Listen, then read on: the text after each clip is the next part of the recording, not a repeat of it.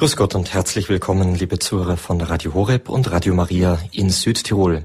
Mein Name ist Peter Sonneborn. Ich freue mich, dass wir jetzt die kommenden gut eineinhalb Stunden miteinander verbringen dürfen. Das Thema des heutigen Abends. Die Zeit ist kurz. Das ist ein Zitat aus dem ersten Brief des Apostels Paulus an die Korinther, Kapitel 7, Vers 29.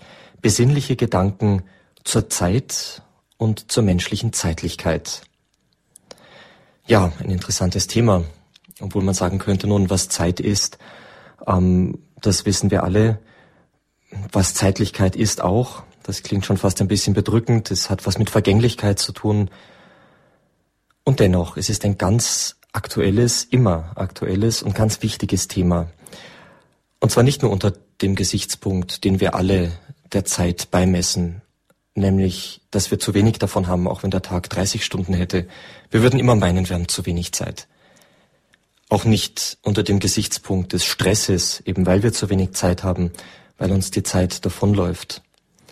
Nein, die Frage nach der Zeit ist wirklich etwas Wesentliches. Wir werden später im Vortrag dann äh, Dinge hören, die über das, was ich jetzt ganz kurz anschneiden möchte, hinausgehen werden. Deswegen sei das so wie ein, ein kleines Präludium dazu, ein ganz, ganz kurzes zum Geschmack machen, warum denn Zeit wohl wichtig ist. Die Philosophen, die ähm, alten Philosophen, haben in einem jener Lehrstücke, die bleibende Weisheit beinhalten, über die Zeit gesagt, sie ist das Maß der Bewegung. Manch einer von Ihnen wird jetzt sagen, tja, das weiß ich auch, und zwar aus der Schule, weil die Formel weiß ich noch aus dem Physikunterricht. Gemeint ist aber eigentlich ganz was anderes. Nicht nur diese ganz spezielle Form der Bewegung, nämlich die Ortsbewegung, sondern gemeint ist Bewegung im Allgemeinen.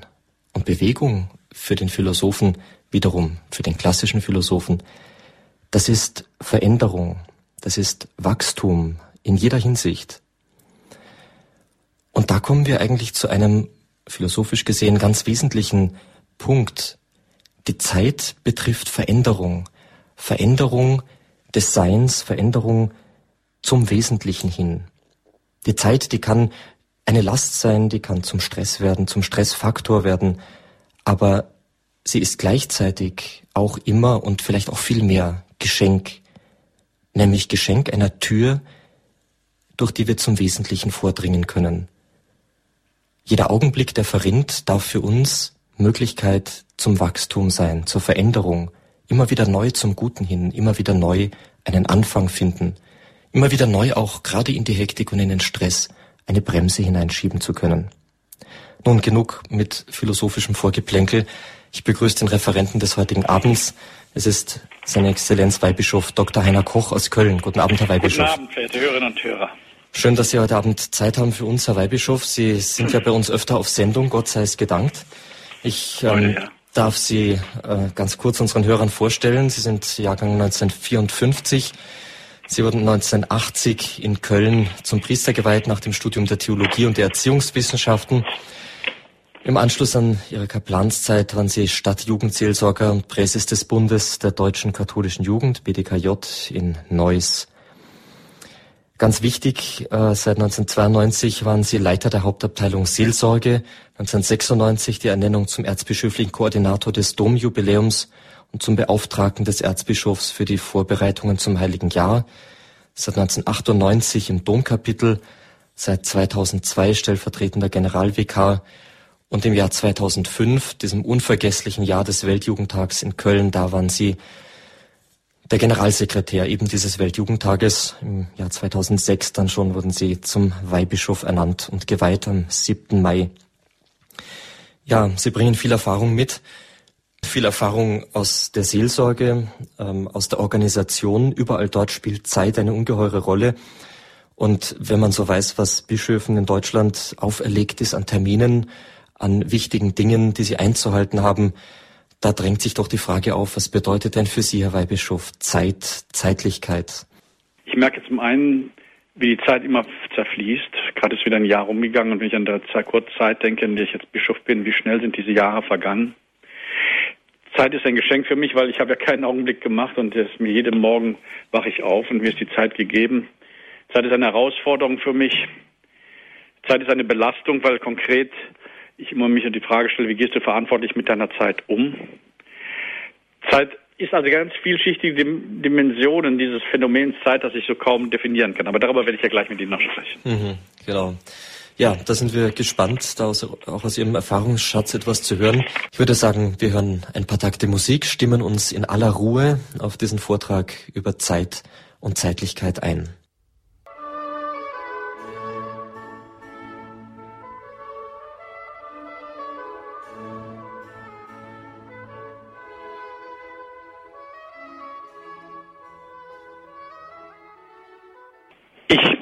Möchte Sie einladen, verehrte Hörerinnen und Hörer, über die Zeit, ihre Bedeutung und unseren Umgang mit der Zeit ein wenig nachzudenken. Gönnen Sie sich die Zeit für diese Überlegungen. Was aber ist eigentlich die Zeit, die uns so sehr beschäftigt? Es gibt ein großes und doch ganz alltägliches Geheimnis. Alle Menschen haben daran Anteil, jeder kennt es. Aber die wenigsten denken je darüber nach. Die meisten Leute nehmen es einfach so hin und wundern sich kein bisschen darüber. Dieses Geheimnis ist die Zeit. Es gibt Kalender und Uhren, um sie zu messen. Aber das will wenig besagen. Denn jeder weiß, dass einem eine einzige Stunde wie eine Ewigkeit vorkommen kann. Mitunter kann sie aber auch wie ein Augenblick vergehen, je nachdem, was man in dieser Stunde erlebt.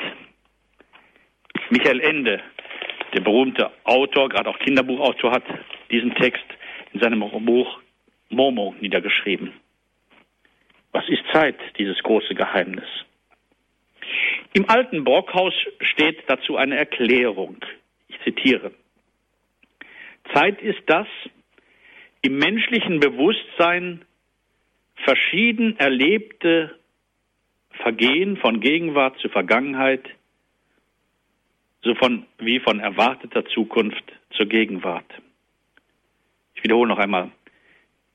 Das im menschlichen Bewusstsein verschieden erlebte Vergehen von Gegenwart zu Vergangenheit und von erwarteter Zukunft zur Gegenwart.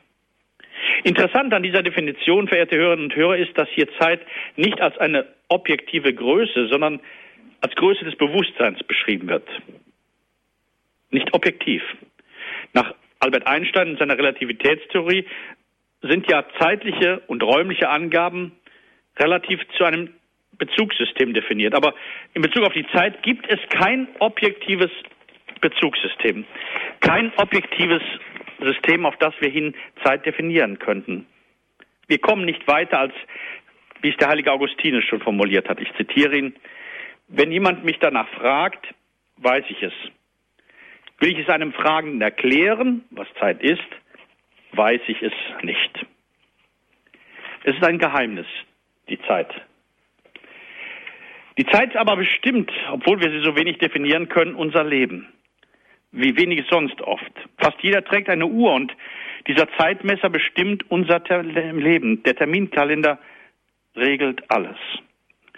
Im Buch Kochelet heißt es, im Alten Testament, alles hat seine Zeit.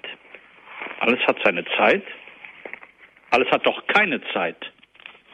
Wer Zeit hat, ist schon verdächtig.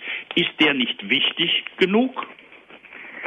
Als Bischof werde ich meistens begrüßt mit dem Satz, schön, dass Sie zu uns gekommen sind, obwohl Sie doch gar keine Zeit haben. Das keine Zeit haben prägt unser Miteinander, das Sprechen, unsere Offenheit, unser Reden, unsere Beziehungen. Längst hat uns die Ökonomisierung, die wirtschaftliche Ausnutzung der Zeit eingeholt. Zeit ist Geld. Geld, Zeit zu sparen, das gilt es, um zu den Gewinnern in dieser Gesellschaft zu gehören. Zeitempfinden steht unter dem Druck der Zeitbeschleunigung, denn Zeit ist Geld, Zeit ist Macht.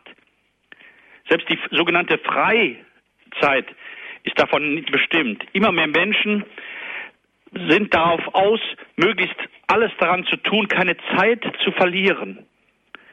Immer schneller wollen wir alles gestalten. Neue Informations- und Haushaltsgeräte, die Zeit sparen. Der Tempovirus hat alle Menschen infiziert. Die totale Mobilmachung mobil machen, beweglich, schnell soll es sein. Das Auto mobil als Lebensprinzip. Alles soll mobil sein und alles soll selbst mobil gemacht sein. Alles ist beweglich, veränderlich. Nichts scheint zu bleiben. Wer heute von morgen sein will, der erreicht nur immer so schneller, dass er morgen bereits von gestern ist. Als ich Studentenpfarrer war, sagte mir ein junger Künstler, wenn ich ein Bild male, das Bild ist altmodisch, bis die Farben trocken sind. Alles verändert sich. Immer schneller. Heute ist die gute alte Zeit von morgen, sagt Karl Valentin. Heute ist die gute alte Zeit von morgen. Ja, alles verändert sich immer schneller und wir rotieren mit. Wir rotieren im Hamsterrad der immer schnelleren Beschleunigung. In zwei Tagen las ich vor kurzem in der FAZ, der Frankfurter Allgemeinen Zeitung, eine Anzeige. In zwei Tagen lernen Sie Zeitnot vermeiden und so das ganze Leben in den Griff bekommen. Alles hetzt, alles ist angespannt, alles soll schnell gehen. Zeit wird geplant, Zeit wird terminiert. Als ich junger Student war, habe ich selbst einen Zeitlernkurs bei der Volkshochschule einmal mitgemacht. Mir wurde am Ende dieses Kurses schlecht. Da war alles terminiert. Die Zeit für die Gespräche mit Freunden und Freundinnen, die Zeit zum Atemholen, die Zeit zur Freizeit. Von morgens bis abends war alles genau geplant. Sie wurden zum Sklaven der Zeit. Durch diesen Zeitlauf werden viele Menschen krank, Herzinfarkt, Bluthochdruck. Der Ruf nach Entschleunigung wird laut. Die Langsamkeit wird als Qualität entdeckt. Ingeborg Bachmann, die große Dichterin, spricht von der Gegenzeit der Liebe, in der es keine Berechnung und Verrechnung mehr gibt, keine Eile, kein Hetzen, keine Panik, kein Stress. Aber ist das alles nicht nur ein utopischer Traum? Meine lieben Schwestern und Brüder, nach diesen Einleitungen, verehrte Hörerinnen und Hörer, möchte ich mit Ihnen die Frage bedenken, warum die Frage nach der Zeit und dem Nutzen des Zeits für uns Menschen eigentlich so bedrängend ist. Warum ist die Frage nach der Zeit und der Umgang mit der Zeit für uns Menschen so bedrängend? Drei Antworten möchte ich Ihnen vorlegen. Erstens, weil wir Menschen nicht nur eine Zeit haben, jeder Mensch hat nicht nur eine Zeit, sondern er ist seine Zeit. Ich bin meine Zeit. Hier geht es nicht nur um irgendetwas, sondern um mich selbst. Ich bin Vergangenheit, meine Vergangenheit, meine Geschichte, meine Prägung, die Erfahrungen, die ich gemacht habe, die Menschen an meiner Seite, die Menschen in meiner Kindheit, meine Eltern, meine Lehrerinnen und Lehrer, meine Pfarrer, die Menschen, denen ich zufällig begegnet bin, meine Enttäuschung, meine Bindung, meine Schuld, mein Glück, alles gehört zu mir. Die Werte, die mich prägten, die Geschichten, die ich erlebte, die Heimat, die mich umgab. Die Vergangenheit, es ist ein Stück meiner selbst. Ich erinnere mich auf diese Vergangenheit und hole diese Vergangenheit vor mein inneres Auge. Erinnern, da steckt das Wort Erinnerung hier drin, vor mein inneres Auge. Wenn ich an die Vergangenheit denke, dann denke ich nicht nur an irgendeine Zeit, sondern denke ich schlicht und ergreifend an mich selbst, der in dieser Vergangenheit war. Ich bin meine Gegenwart. Den kleinen Moment der Gegenwart, diesen kaum zu fassenden Moment, der, sobald ich ihn greifen will, schon in der Vergangenheit ist. Er ist der Moment, den ich gestalten kann, den ich gestalten muss, den ich entscheiden leben kann. Ich kann die Vergangenheit nicht mehr gestalten, die Zukunft noch nicht, aber die Gegenwart, diesen kleinen Moment kann ich treffend entscheiden. Deshalb ist jeder Moment, jeder Augenblick so wichtig. Das hat ja so eine Einmaligkeit und so eine Ernsthaftigkeit eines jeden Augenblicks. Kein Augenblick ist wiederholbar. Jeder Augenblick ist eine Weggabelung. Ich treffe Entscheidungen, was ich tue, was ich sein lasse und wie ich es tue. Jetzt muss ich handeln. Das gibt jedem Augenblick eine so große, tiefe Ernsthaftigkeit. Ich bin meine Gegenwart und ich bin schließlich auch die Zukunft. Ich lebe auf die Zukunft hin, was kommt auf mich zu? Wohin will ich? Was kommt in dieser Welt, in meiner Zeit auf mich zu? Welche Werte sind mir wichtig? Das Wort Wert hat die gleiche sprachliche Formel, wie wir sie etwa im Wort vorwärts finden, vorwärts, was vor mir liegt. Werte liegen vor mir. Aber was liegt vor mir? Was erwartet mich? Was kommt auf mich zu? Zukunft. Sicher nur der Tod. Das Leben ist unsicher. Keiner von uns weiß, ob er das Ende dieses Jahres überhaupt noch erleben wird. Deshalb versuchen die Menschen möglichst vieles zu sichern. Noch nie gaben sie so viel Geld für Versicherungen aus, dieses unsichere Leben angeblich sichern zu können. Das ist die große Utopie. Wie soll das Leben gesichert werden, das nur sicher in den Tod stürzt? Und so bleiben die Menschen gerade angesichts der Zukunft die Sorgen des Alltags, Krankheit, Unfall, Arbeitslosigkeit, die Unsicherheit menschlicher Beziehungen. Der Mensch ist seine Zukunft. Warum ist die Frage nach seiner Zeit für den Menschen so bedrängt? Die erste Antwort, weil die Zeit eben nicht etwas ist, was ich irgendwo habe und was fern von mir ist und ich distanziert betrachten kann, sondern weil die Zeit, Vergangenheit, Gegenwart und Zukunft ich selber bin, zu mir gehört, meine Persönlichkeit ausmacht. Die erste Antwort. Die zweite Antwort. Warum ist die Frage nach der Zeit für uns Menschen so bedrängend? Weil jede menschliche Zeit, unsere Zeit, Ihre Zeit, meine Zeit, verehrte Hörerinnen und Hörer, begrenzt ist. Und keiner weiß, wie viel Zeit ihm noch verbleibt. Der große Philosoph Martin Heidegger hat gesagt, der Mensch ist sein, sein zum Tode. Ja, er lebt auf den Tod hin. Das ist seine Grundeigenschaft, sein Existenzial, so sagt er, sein zum Tode. Das ist das Einzige, was aussteht. Diese Ungewissheit, wie lange ich noch lebe und was ich noch erwarten kann, macht den Menschen Angst. Deshalb hat Goethe nie einen Friedhof betreten. In diesem Punkt, dass er eben nur noch eine begrenzte Zeit, jeder von uns hat nur noch eine begrenzte Zeit und keiner weiß, wie viel begrenzte Zeit ihm noch verbleibt, diese Unsicherheit macht dem Menschen wirklich ein Gar aus mit allen Allmachtsfantasien. Alles ist machbar. So warb eine Automarke. Glück ist kaufbar. So eine Reisegesellschaft. Das ist alles irreal. Der Mensch hat sein Leben nicht in der Hand. Gerade in der Erfahrung seiner Zeit, seiner verrinnenden Zeit und seiner begrenzten Zeit merkt der Mensch, wie gering doch seine Macht ist und wie übermächtig seine Ohnmacht. Begrenzte Zeit, das macht den Menschen Angst und deshalb versucht er, möglichst vieles mitzunehmen, zu erleben, ja nichts verpassen, alles hineinnehmen in diese Zeit, die wenige Zeit, die mir bleibt, Erlebnisgesellschaft, Eventgesellschaft, ja nichts verpassen, aber zur gleichen Zeit unverbindlich bleiben. Unverbindlich bleiben, weil Verbindlichkeit, Verbindung, Dauerhaftigkeit nur verhindert, dass wir möglichst vieles unverbindlich erleben.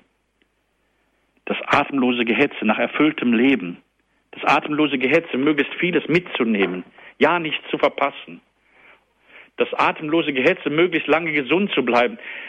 Unsere Gesundheitsideale werden ja faktisch angesichts der begrenzten Zeit schon zu einer Ersatzreligion. Halt dich möglichst lange gesund, damit du möglichst lange hier leben kannst, weil sonst gibt's ja nichts mehr nach dem Tode. Wenn ich in eine Zukunft nach dem Tode nicht glaube, dann habe ich eben nur die paar Jahre und Jahrzehnte hier auf der Erde, ja nichts verpassen. Warum ist die Frage nach der Zeit für den Menschen so bedrängend, dieses atemlose Gehetze angesichts einer so sehr bedrängten Zeit? Zweite Antwort. Und schließlich die dritte Antwort. Warum ist die Frage nach der Zeit für uns Menschen so bedrängend? Weil wir keinen Sinn mehr in der Zeit sehen, keinen Sinn mehr der Zeit erkennen können. Alles an Zeit ist, scheint einfach abzustürzen, wie das Wasser eines großen Wasserfalls. Wohin fließt es? Was soll das Ganze? Stürzt alles ins Nichts, ins Dunkel. Tatsächlich, der Mensch hat heute so viel freie Zeit wie noch nie in der Geschichte der Menschheit. Noch nie war das Problem der Gestaltung der Zeit für die Menschen eine so große Herausforderung. Noch nie gab es so viel Literatur über die Lebensverbringung jenseits der Berufssphäre. Gartenbücher, Wanderbücher, Do-it-yourself-Unterweisung, Kochkurse. Schauen Sie nur einmal in die Literatur nach, aber schauen Sie auch einmal unsere Fernsehsendung an, wie Sie helfen wollen, dass der Mensch seine viele freie Zeit gestaltet. Die berufsentpflichtete Zeit. Aber keiner weiß, ob diese Zeit eigentlich sinnvoll ist. Wozu all diese Zeit? Wie soll ich diese Zeit eigentlich gestalten? Hat diese Zeit einen Sinn, einen Ausgerichtetsein, eine Perspektive? Oder läuft sie, so viel Zeit ich auch haben mag, letztlich doch ins Nichts, in Dunkel? Gibt es da irgendetwas, an das ich mich halten kann in dieser Zeit? Hat die Zeit eine Perspektive, einen Sinn? Eine Substanz? Kann ich mich an etwas halten Oder vergeht alles einfach? Gibt es einen Aufenthalt, Aufenthalt? Für viele Menschen gibt es keinen Aufenthalt mehr, weil es nichts gibt, woran sie sich halten können. Es gibt kein Ziel, auf das ich mit Ausdauer unterwegs bin. Ich erwarte nichts mehr. Deshalb können die Menschen heute auch schon nichts mehr mit Zeiten anfangen, die in dem, unter der Überschrift des Wartens und des Erwartens stehen. Denken Sie nur einmal daran, dass die Menschen etwa die Adventzeit abgeschafft haben, weil Warten und nicht sofort alles jetzt sofort gleich haben, nur von dem sinnvoll erbracht werden kann, solches Warten, der wirklich auf eine gute Zukunft wartet, der noch etwas erwartet. Aber vielleicht haben wir ja gar keinen Grund mehr zu erwarten. Vielleicht ist ja alles nur sinnloses, kurzlebiges, ins Nichts fallen. Die Menschen sind ja nicht mehr Pilger, die auf dem Weg sind in der Zeit zu einem Ziel. Das Leben ist für viele keine Linie, keine Zielgerade, sondern nur einzelne Punkte, unverbundene Punkte nebeneinander. Das Ganze hat eben nichts Verbindliches, keine Beständigkeit. Jede Ständigkeit, jede Beständigkeit ist verloren gegangen. Deshalb gibt es auch keine Bindung, nichts Bleibendes, keine Wahrheit, keine Dauerhaftigkeit. Deshalb gibt es auch für viele Menschen keinen Platz für Gott und keinen Weg, ihm nahe zu kommen, denn alles zerfließt doch nur ins Nichts. Da ist nichts Bleibendes. Da ist alles nur Aufenthaltslosigkeit oder noch einmal Martin Heidegger zu zitieren, zerstreutes Unverweilen. Wo man zerstreutes Unverweilen ist, wo alles ins Nichts, ins Dunkel stürzt, da gibt es nichts Wesentliches, keinen Aufenthalt, keine Wahrheit, keine Bindung, kein Gott. Warum bedrängt die Frage nach der Zeit uns Menschen so sehr? Diese Zeit, die uns so sehr bedrängt, drei Gründe habe ich Ihnen auf diese Frage einfach als Anregung mit auf den Weg geben wollen. Erstens, weil wir die Zeit sind. Es ist nicht etwas, was wir betrachten, sondern uns selbst. Unsere Vergangenheit, unsere Gegenwart, unsere Zukunft. Zweitens, weil diese Zeit begrenzt ist und keiner von uns weiß, wie lange er noch leben kann, wie viel Zeit ihm noch verbleibt. Das macht Angst, Panik, alles auszunutzen, ja nicht zu verpassen, das gibt dem Leben so ein atemloses Gehetze. Warum bedrängt uns die Zeitfrage nach der Zeit so sehr? Weil es nichts zu geben gibt in der Zeit, woran wir uns halten können. Alles zerfließt, alles geht den Bach hinunter, alles geht ins Nichts. Nirgends woran können wir uns halten. Nichts bleibt. Es gibt keine Dauerhaftigkeit, keine Stabilität mehr, keine Sicherung mehr, kein Ziel auf das wir hin unterwegs sind und das wir erwarten. Wir sind keine Pilger mehr. Ohne Halt laufen und rennen wir durch diese so begrenzte Zeit. Meine lieben Zuhörerinnen und Zuhörer, auf diesem Hintergrund dieser Zeitempfindung, dieses Zeiterlebens vieler Menschen strahlt die christliche Botschaft von der Zeit auf, die ich nach den ersten nun Betrachtungsmusik, die wir jetzt nun hören wollen, ein wenig weiter mit Ihnen bedenken möchte.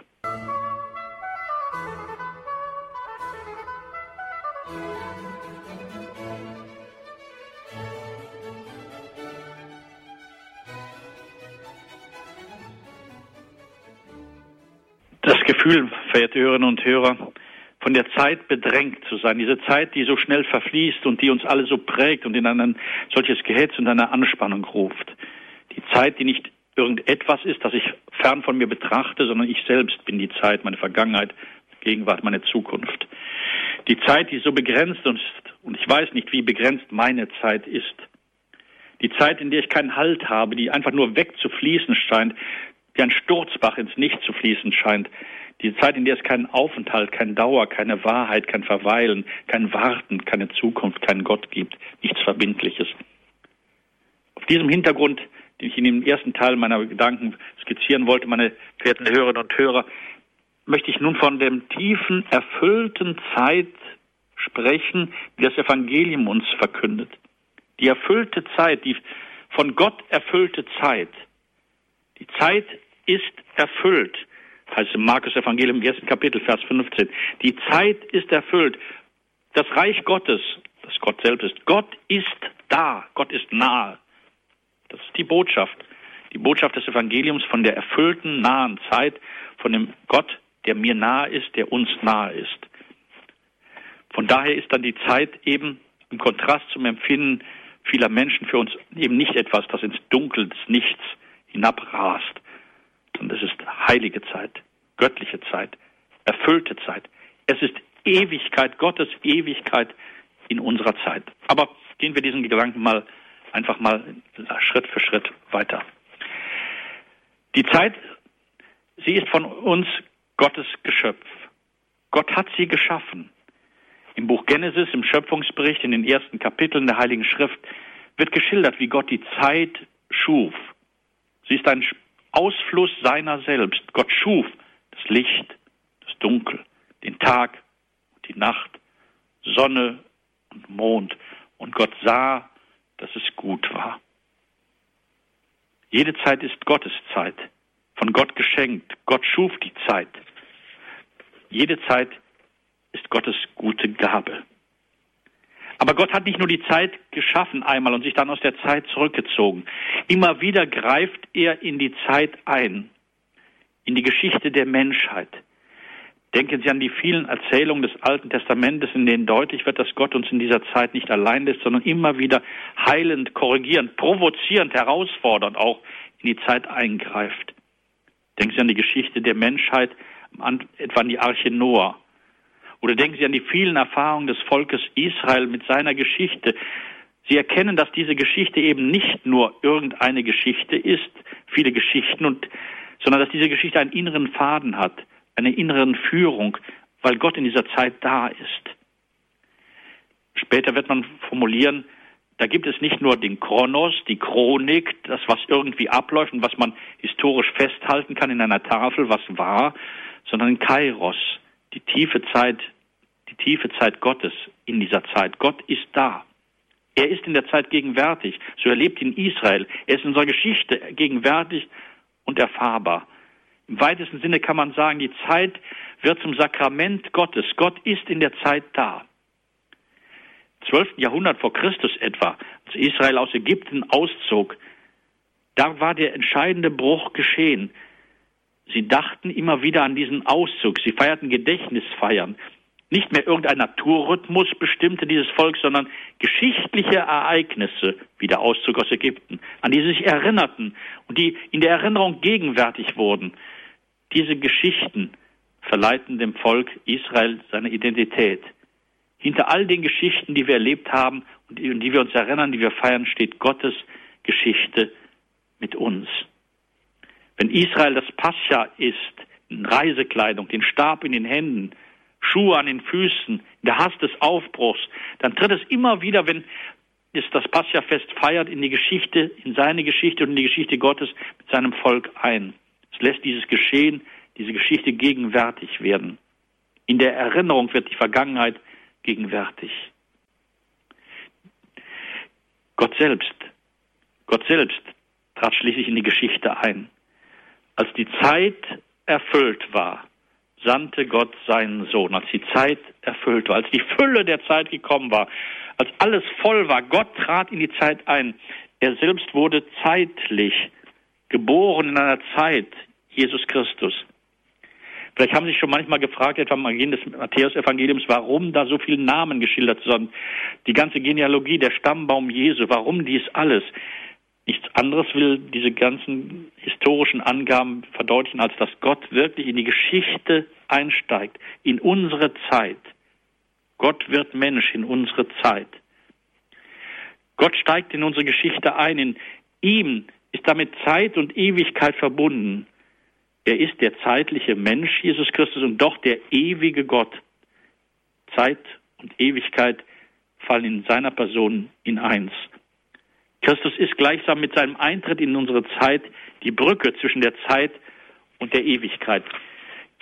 In der Ewigkeit verankert, strömt aus ihm, dem ewigen Gott, die Zeit. Gott ist da in der Zeit. Und in jedem Augenblick ist deshalb eine Öffnung gegeben jeder Augenblick ist gleichsam ein Portal auf die Ewigkeit. Dichter, dichter kann Gott nicht mehr da sein, als dass er in seinem Sohn und in seinem Geist bei uns bleibt. Erfüllte Zeit. Jetzt ist die Zeit erfüllt. Gott ist da und er bleibt da in seinem Geist. Ich bleibe bei euch alle Tage, wieder eine Zeitangabe, nicht alle Tage bleibe ich bei euch bis ans Ende der Zeit. Ich bleibe bei euch. Erfüllte Zeit. Gott in meiner Zeit. Wir glauben, dass diese Geschichte, diese Geschichte Gottes mit uns deshalb zu einem heilvollen Ende führt. Was Gott einmal geschaffen hat, die Zeit, das, was ins Leben gerufen hat, das widerruft er nicht. Der allmächtige, unendliche Gott widerruft sich, ruft nichts. Er widerspricht sich nicht. Nein, nein, er bleibt in dieser Zeit treu und führt die Zeit, die er geschaffen hat, in die himmlische Ewigkeit. Er wird alles vollenden und am Ende wird Gott alles in allem sein. Seht, ich komme bald, so hört es die Heilige Schrift auf im Buch der Offenbarung. Bald, wieder eine Zeitangabe. Ich komme bald und dann wird alles vollendet sein. Darauf läuft alles hin. Vergesst diese Zukunft nicht. Die Zukunft, die Gott euch schenkt, in der Zukunft kommt Gott auf euch zu. Die Zukunft ist letztlich damit das Gleiche, was wir in der Gegenwart erleben. Auch in der Gegenwart, in der Zeit unserer Gegenwart kommt Gott auf uns zu. Ist er uns nahe, bleibt er uns nahe. Das werden wir mit offenen Augen sehen, wenn er einst der himmlischen Herrlichkeit kommt. Die Heilige Schrift, meine verehrten Hörerinnen und Hörer, spannt also wirklich einen Bogen von der Erschaffung der Zeit über das Wirken Gottes in der Zeit, in der Geschichte Israels, in dem Eintritt Gottes in die Zeit, in Jesus Christus, in der Zeit und Ewigkeit gleichsam durchdrungen und verbunden werden, bis hin zum Ausblick auf die Vollendung der Zeit Gottes Ewigkeit. Sehe, ich komme bald. Das ist der ewige Gott, die Vollendung der Zeit. Meine verehrten Hörerinnen und Hörer, Sie merken selbst, dass schon in diesem Verständnis Zeit wirklich eine volle Zeit ist. Eine sinnvolle Zeit, eine erfüllte Zeit, eine gotterfüllte Zeit. Für uns ist die Zeit nicht irgendetwas, das wegrast ins Nichts, das keinen Sinn hat, keinen Halt hat, keine Mitte hat. Nein, jeder Augenblick hat für uns eine ganz tiefe Mitte, eine Mitte und eine Tiefe. Jeder Augenblick hat für uns diese ganz große Dimension Gottes. Jeder Augenblick ist für uns Ort der Nähe Gottes. In der Zeit ist Gott uns nahe. Sind das nur schöne Sätze, Kontrastsätze zu dem Zeitempfinden der meisten Zeitgenossen heute? Oder kann ich diesen Gott erfahren? was heißt dieses Zeitverständnis für mein Zeitverständnis, für die Gestaltung meiner Zeit? Wie gestalte ich als Mensch, der aus diesem Glauben an die Fülle der Zeit sein Leben gestaltet, seine Zeit gestaltet, meine Zeit? Und kann ich diesen Gott in meiner Zeit erfahren? Darüber möchte ich mit Ihnen nach dem nächsten Musikstück im dritten Teil meiner Überlegungen noch ein wenig nachdenken.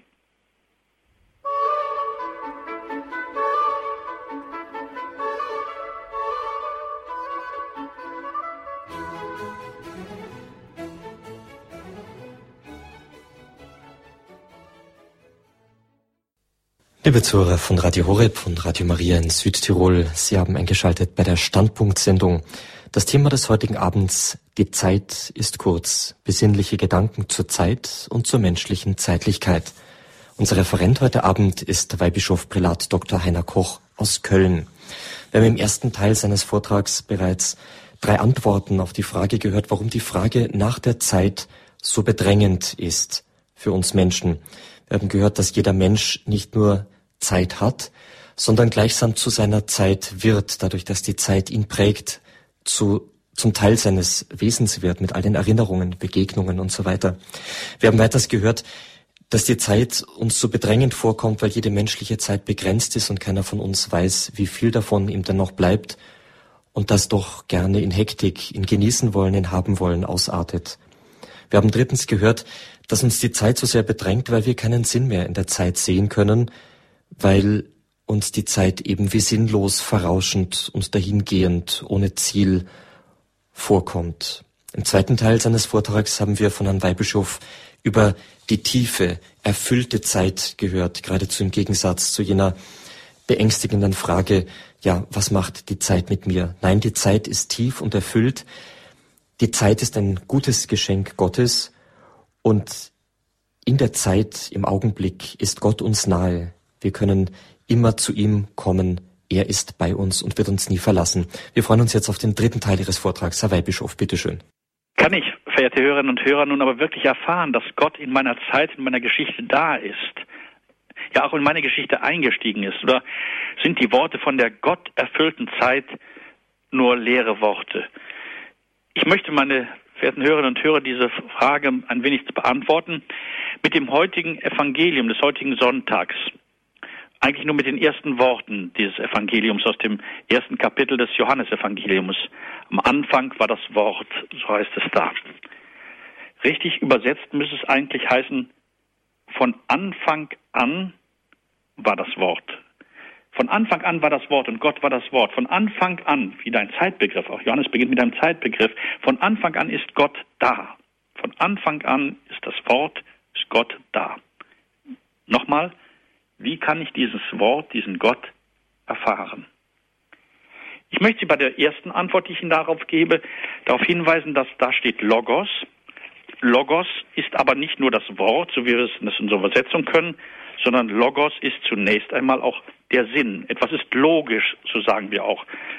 Alles hat seinen Sinn. Von Anfang an ist da ein Sinn, eine Ausrichtung, eine Perspektive. Die Zeit hat von Anfang an eine solche Richtung und Perspektive. Sie ist ein zielgerichteter Weg, eine zielgerichtete Bewegung. Diesen Sinn, diese Wahrheit hinter allem Offensichtlichen wird aber nur der erfahren, der die Zeit und seine Zeit, seine persönliche Zeit anschaut, betrachtet, verinnerlicht. Es geht um die Kontemplation. Gott, der der Sinngeber alles Zeit ist, Gott, der der Sinn meiner Zeit ist, den Sinn der Zeit und Gott wird nur der wahrnehmen, der in diese Zeit hineinschaut, der verweilt, der sich in die Tiefe der Zeit versenkt. Der kontemplative Mensch, meine lieben Hörerinnen und Hörer, steht im Gegensatz zu dem hektisch beschleunigenden Menschen, der immer nur weiter rast, von einem Zeitpunkt zum nächsten. Der kontemplative Mensch, der die Zeit anschaut in Ruhe, der verweilt, der sich Zeit nimmt zum Wahrnehmen, zum Aufnehmen, zum Betrachten. Der Zeitgenosse meint, alles machen zu können und alles im Begriff zu haben. Er übersieht, dass er aber den Sinn, Logos, von Anfang an war da ein Sinn, eine Wahrheit, nur kontemplativ anschauen kann. Von Anfang an, durch alle Zeiten hindurch, kann dieser Sinn, Logos, der Zeit, nicht gemacht, sondern nur angeschaut und betrachtet werden. Wir werden Gott und dem Sinn der Zeit nur nahe kommen in der Ruhe der Betrachtung, der Meditation, der Kontemplation, des Verweilens, des Ruhigwerdens, des Aufmerksamseins, des Achtsamseins, des Anschauens. Wie erfahre ich Gott, indem ich aussteige aus aller Hektik und gleichsam einmal ruhig meine Zeit betrachte? Der erste Weg. Zweiter Weg, wie ich Gott in der Zeit erkenne. Von Anfang an, Johannes Evangelium, war der Logos. Sinn war das erste. Logos jetzt die Übersetzung, so wie wir sie kennen, Wort. Logos heißt eben auch Wort. Das Wort ist die kleinste Einheit der Mitteilung. Im Wort spreche ich zu einem anderen. Wenn Gott das Wort ist, dann heißt es nichts anderes, als dass Gott spricht, ein Wort für mich hat und ein Wort ist. Und Gott ist Mitteilung. Das Wort ist Fleisch geworden. Gott hat sich mitgeteilt in Jesus Christus. Er ist Gottes Wort. Er ist Gottes Mitteilung.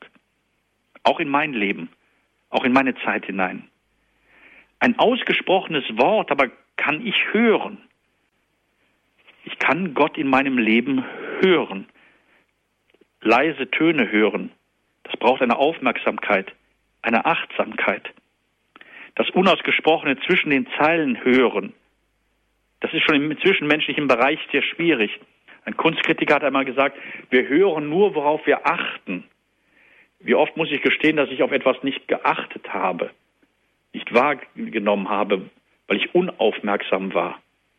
Vielleicht erleben die meisten Menschen Gott in ihrer Zeit schon deshalb nicht, weil sie gar nicht damit rechnen, dass es einen Gott gibt, der zu ihnen spricht, der ihnen in der Zeit begegnen könnte.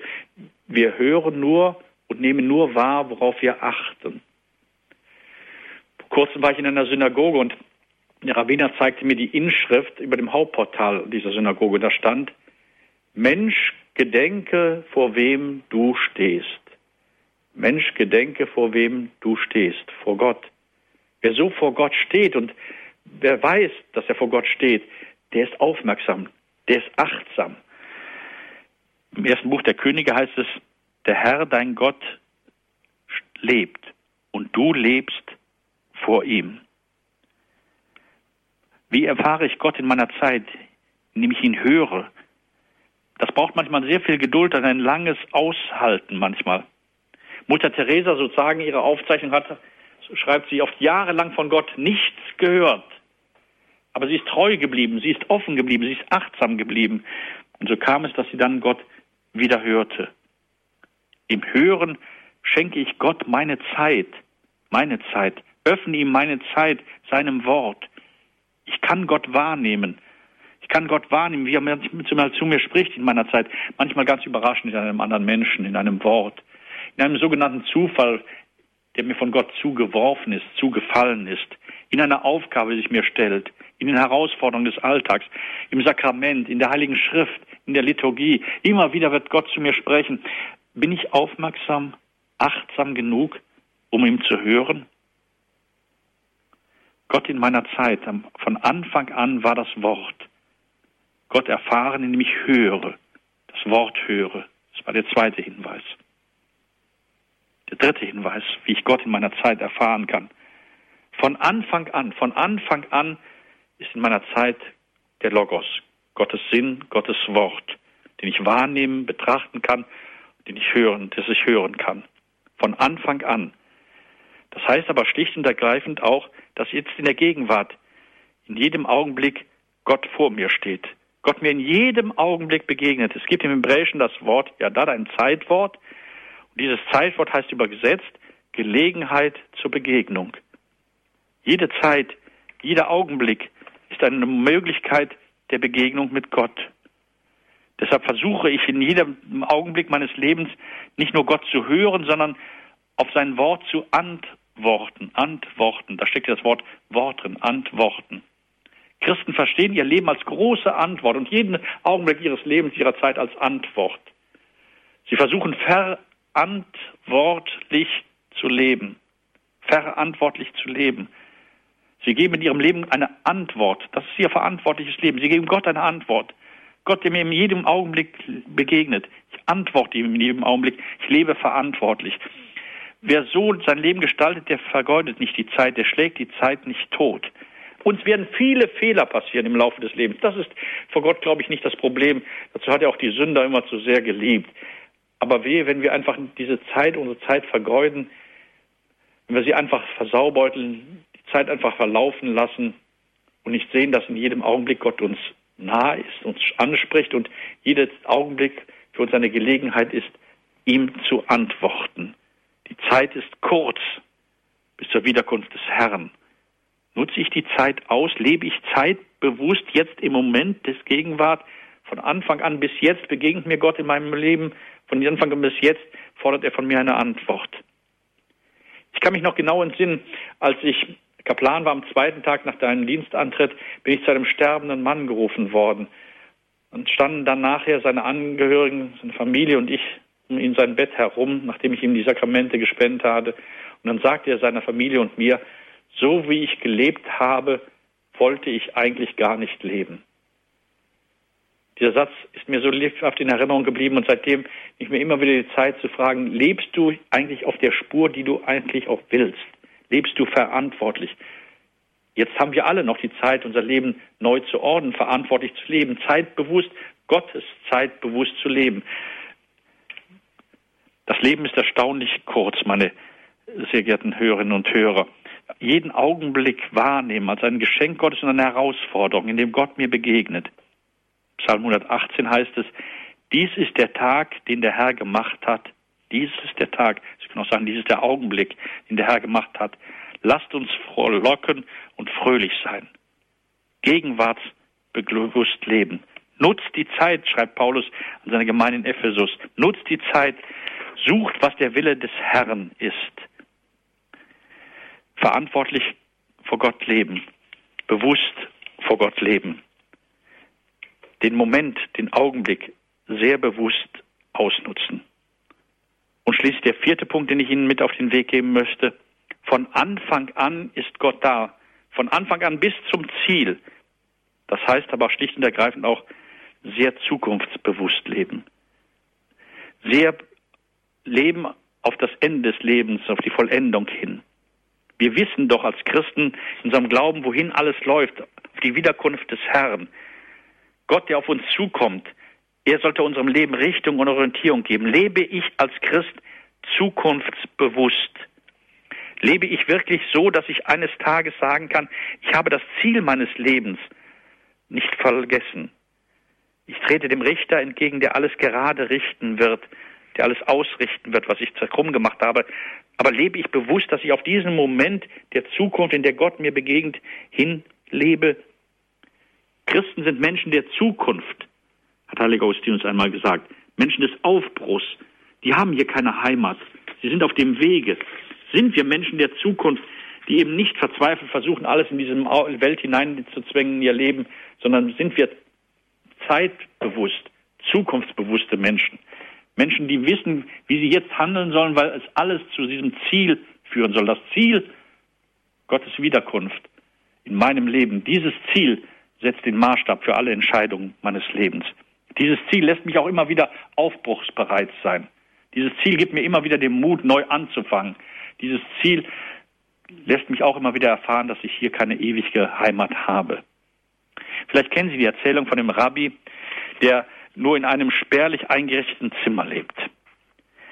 Er hält Besuch von einem Durchreisenden, der ihn fragt, warum er, der Rabbi, nicht mehr Sachen besitze. Der Rabbi stellt dem Reisenden die Gegenfrage, warum er denn nicht mehr mit habe als die Sachen in diesem Koffer, den er trage. Der Reisende antwortete darauf, ich bin auf der Durchreise. Der Rabbi sagte, ich auch. Der atheistische, marxistische Philosoph Bloch hat schon recht. Die Heimat liegt immer vor uns. Wir sind auf der Durchreise. Unsere Welt ist eben zu klein, um all unsere Sehnsüchte zu erfüllen. Menschen auf der Durchreise sein, Menschen, die zukunftsorientiert leben, die wissen, dass das Größte vor ihnen liegt, dass sie mehr Zukunft als Vergangenheit haben und die von dieser Zukunft her ihr jetziges Leben, ihre Gegenwart bestimmen lassen. Indem ich dies tue, erfahre ich diesen Gott, der auf mich zukommt. Vier Punkte wollte ich Ihnen kurz auf den Weg mitgeben, was es heißt, aus dieser Fülle Gottes in meiner Zeit zu leben, aus der Gegenwart Gottes in meiner Zeit zu leben. Das erste ist, kontemplativ zu leben, betrachtend, anschauend, Logos, der Sinn. Von Anfang an war da ein Sinn, diesen Sinn, diesen Gott in meinem Leben immer wieder meditativ, betrachtend, aufmerksam wahrnehmen. Zweitens, auf diesen Gott zu hören, Logos als Wort. Am Anfang war das Wort und Gott war das Wort. Gott hören, Gott Raum geben, Gott meine Zeit schenken, dass er in meinem Leben sprechen kann. Dritter Punkt. Den Moment nutzen. Von Anfang an ist Gott in jedem Augenblick da. Nehme ich Gott wirklich wahr und lebe ich verantwortlich vor Gott? Ist mein Augenblick, meine Gegenwart Antwort auf Gott, indem ich verantwortlich vor seinem Angesicht lebe? Mensch, gedenke, vor wem du stehst. Und schließlich das Letzte, lebe ich zukunftsorientiert. Zeit ist eben Zeit, die vergeht. Wir sind nur auf der Durchreise, auf dem Weg. Habe ich die Zukunft vor Augen, auf die hin ich immer wieder aufbruchbereit sein soll, wie der Rabbi, der nicht mehr hat, als in einen Koffer hineingeht. Meine verehrten Hörerinnen und Hörer, lassen Sie mich diese Gedanken schließen mit einem Text vom Bruder Raphael Baron, einem spanischen Trappisten, der, der einer der Seligen des Weltjugendtags in Köln war. Er schreibt, wenn die Welt davon spricht, wie schnell das Leben vergeht, dann tut sie es mit einem Anflug von Traurigkeit. Sie klagt über die Kürze des Ganzen. Der Christ besitzt doch den ungeheuren Trost durch das, was noch vor ihm liegt. Was anderes erwarten und hoffen wir denn? Und mit welcher Freude und mit welchem Frieden warten wir auf das, wovon wir die Gewissheit haben, dass es kommen wird? Welchen Frieden verleiht der Seele der Gedanke, dass weder Menschen noch Ereignisse die Ankunft dessen verhindern können, was er erwartet. Jeder Tag ist ein Tag, der uns den Beginn des wahren Lebens näher bringt. Was für die Welt das Ende ist, das ist für den Christen der Anfang. Alles kommt, alles vergeht. Nur Gott bleibt ewig. Verehrte Hörerinnen und Hörer, ich wünsche Ihnen von ganzem Herzen diese Überzeugung, dass Gott bleibt und da ist und auf uns wartet und auf uns zukommt. Und aus diesem Hoffnung heraus wünsche ich Ihnen die Kraft, Ihre Gegenwart ganz tief zu gestalten, wahrzunehmen, verantwortlich vor Gott zu leben und in diesem Bewusstsein vor Gott zu leben und auf dem Weg zu ihm zu sein, dann wirklich zu erspüren, dass in der Gegenwart Gott da ist. Jeder Augenblick Ihres Lebens. Die dunklen wie die frohen Stunden, die verzweifelten Stunden und Augenblicke, wo Sie sich fragen, wo Gott da ist und die reichen, erfüllten Momente. Sie sind alle Momente der Gegenwart Gottes. Ich wünsche Ihnen am Beginn dieses neuen Jahres diese Gewissheit. Herzlichen Dank, Herr Weihbischof Dr. Heiner Koch, für Ihren Vortrag zum Thema Die Zeit ist kurz, besinnliche Gedanken zur Zeit und zur menschlichen Zeitlichkeit.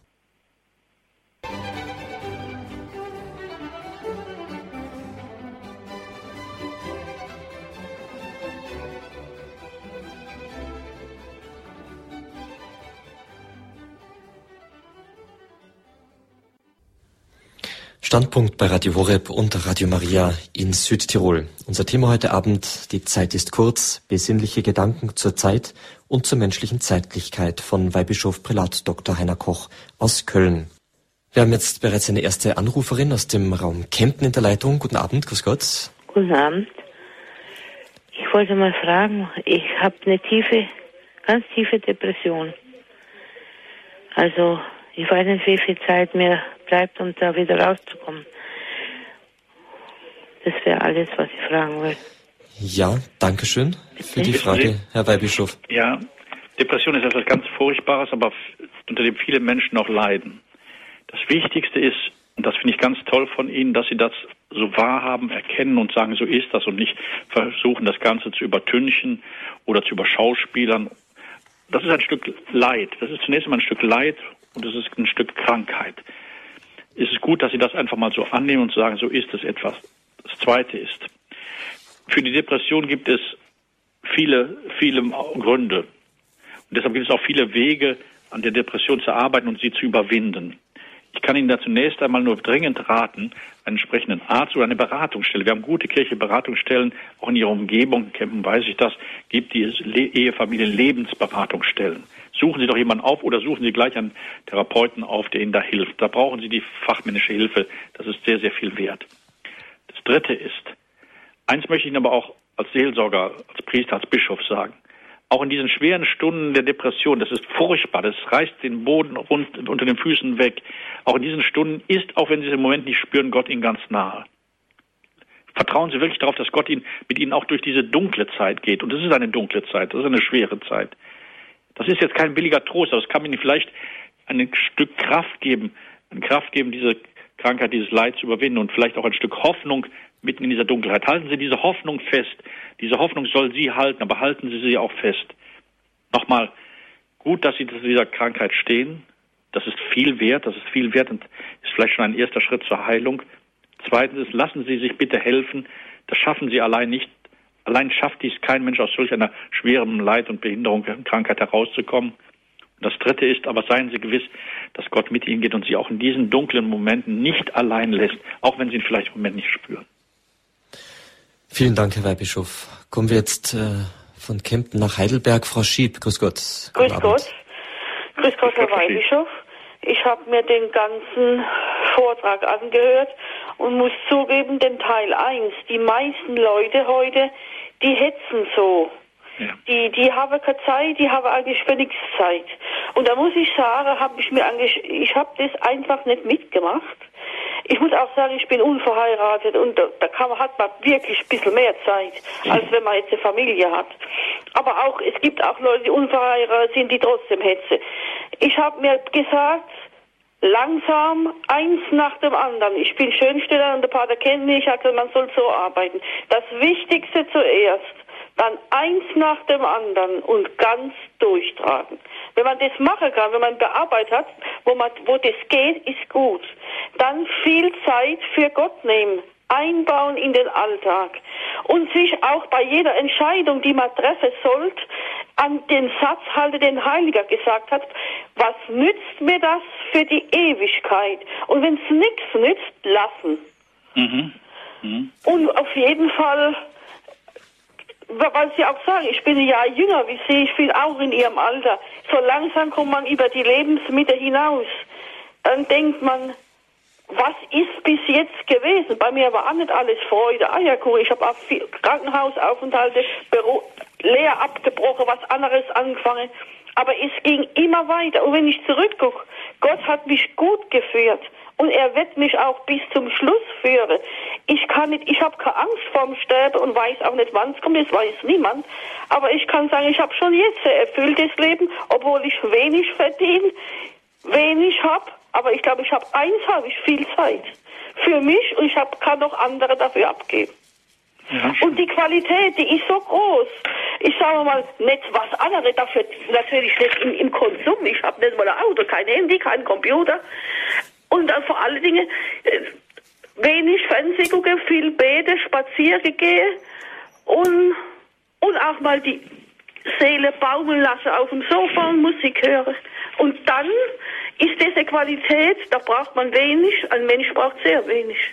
Und wenn man dann Zukunft guckt, Wirtschaftskrise und das und das, der Papst Benedikt hat gesagt, wir sollen nicht auf, was die Wirtschaftsprognose sagt, sondern wir sollen auf Gott vertrauen und das mache ich. Und da ist man immer gut beraten. Toll, das waren jetzt eine ganze Reihe von guten Ratschlägen. Ja. Das ist wirklich wunderbar. Ich möchte aus Ihrem Erfahrungsschatz, jeder von uns hat solche guten Erfahrungen, ich möchte vielleicht etwas aufgreifen noch und vielleicht an zwei Punkten auch noch etwas vertiefen. Also das ist tatsächlich, Zeitdruck gibt es überall. Also das ist nicht eine Frage von Verheirateten oder Unverheirateten. Natürlich, wenn ein Beruf da ist und die Familie da ist und ehrenamtliches Engagement da ist, dann wird der Druck oftmals natürlich groß. Und dann muss man auch akzeptieren, dass es solchen Druck gibt. Da kann man nicht sagen, es darf keinen Druck geben, natürlich. Aber Sie haben recht, dies tue ich auch, gerade in Zeiten, in denen es so einen großen Zeitdruck gibt und wo ich nicht mehr ein noch aus weiß, gilt eben das Wort, dass man sich in dieser Zeit besonders viel Zeit zur Betrachtung und zum Gebet nimmt. Je größer der Druck ist, umso mehr brauchen wir Ruhe, Besinnung, Gebet. Das ist, es ist so. Und es ist auch arbeitsökonomisch, ich will das Gebet jetzt nicht verzwecken, so, aus dieser Kraft der Sammlung heraus kann ich nachher wieder ganz anders auch schwierige Probleme und auch Druckprobleme angehen. Also ich würde jedem raten, der sagt, ich habe keine Zeit, ich weiß nicht mehr, wo ich beten soll, ich habe keine Zeit zum Gottesdienst, Nehmen Sie sich die Zeit und Sie werden sehen, wie viel Zeit Sie plötzlich wieder finden. Das ist natürlich im letzten auch ein Stück Glaubensbekenntnis, nicht? Ich glaube daran, dass Gott für mich immer Zeit hat und deshalb gebe ich ihm meine Zeit und meine nicht, dass ich alles selbst in den Händen habe, sondern ich überlasse auch meine Zeit und die Aufgaben Gott. Das ist schon ein Glaubensrhythmus. Das Zweite, was ich verstärken möchte, was für mich auch sehr wichtig ist, ähm, das ist der Rhythmus. Sie sprachen das auch an, der Zeitrhythmus. Es ist eine große Gefahr, dass wir uns in der Zeit so ein bisschen verlieren. Nicht? Man, man lebt in den Tag hinein und hat überhaupt keine Regeln mehr drin, kein, keine Ordnung mehr drin. Man wird unordentlich, ungeordnet. Und es hilft mir immer sehr viel, gerade in solchen Zeiten sehr bewusst den Rhythmus durchzuhalten. Also Zeiten, für mich jetzt des Stundengebetes, des Gebetes überhaupt. Zeiten der Ruhe, Zeiten des Spazierens in der Luft gehen, Zeiten des Gesprächs mit Freunden und Freundinnen, Zeiten wirklich auch der Stille für sich selbst, Zeit auch des Abschaltens, so wie Sie das eben sagten. Wir brauchen Rhythmen, solche Tagesrhythmen und Jahresrhythmen, die helfen, die helfen wirklich äh, zu leben. Es ist gut, dass es solche Rhythmen gibt im Jahreskreis, Advent, Weihnachten, Karneval, Ostern. Das jahreskirchliche Jahr, das liturgische Jahr ist ein einziger Zeitrhythmus. Und es ist gut, dass wir auch im eigenen Leben solche Zeitrhythmen im Tagesablauf einbauen. Nicht, dass es einfach zum Tag dazugehört, dass ich morgens ein Morgengebet spreche und abends mir noch mal etwas Zeit für den Herrgott nehme. Wissen Sie, solche Rhythmen stabilisieren auch gerade dann, wenn es manches für mich unerträglich und atemlos gehetzt und Zeitdruck ganz reell gewaltig da ist. Also diesen Hilf möchte ich noch ergänzen, beziehungsweise dann erweitern zu dem, was Sie sagten. Vielen herzlichen Dank. Danke, Frau Schieb. Alles Gute Ihnen. Noch einen gesegneten Abend. Wir kommen jetzt zu Dominik aus Aschaffenburg. Grüß dich, Dominik. Grüß Gott, Herr Sonnenbank. Grüß Gott, Herr Weihbischof und Grüß Gott, Dominik. alle, die jetzt äh, dabei sind. Ich möchte gerne auch was zur Zeit, insbesondere zur Zeit Schenken beitragen da ich selbst erfahre, wenn ich Zeit schenke, dass es für andere Menschen dann diese Zeit sehr wertvoll ist, aber auch, dass ich dadurch Gutes erfahre und es eigentlich auch vergeltet bekomme. Gerade heute war da so ein schönes Beispiel. Ich war unterwegs ähm, zu einem Freund und bin dann mit der Bahn gefahren, musste noch einige Momente auf den Zug warten und da war eine blinde Frau, und sie hat ihre Fahrkarten und Pässe da geordnet und dann ähm, hatte sie jemand um Hilfe gebeten. Und er hat diese Frau also völlig ignoriert, da stehen lassen. Und ich stand etwas weiter abseits und bin dann zu dieser Frau hin und habe gesagt, kann ich Ihnen helfen?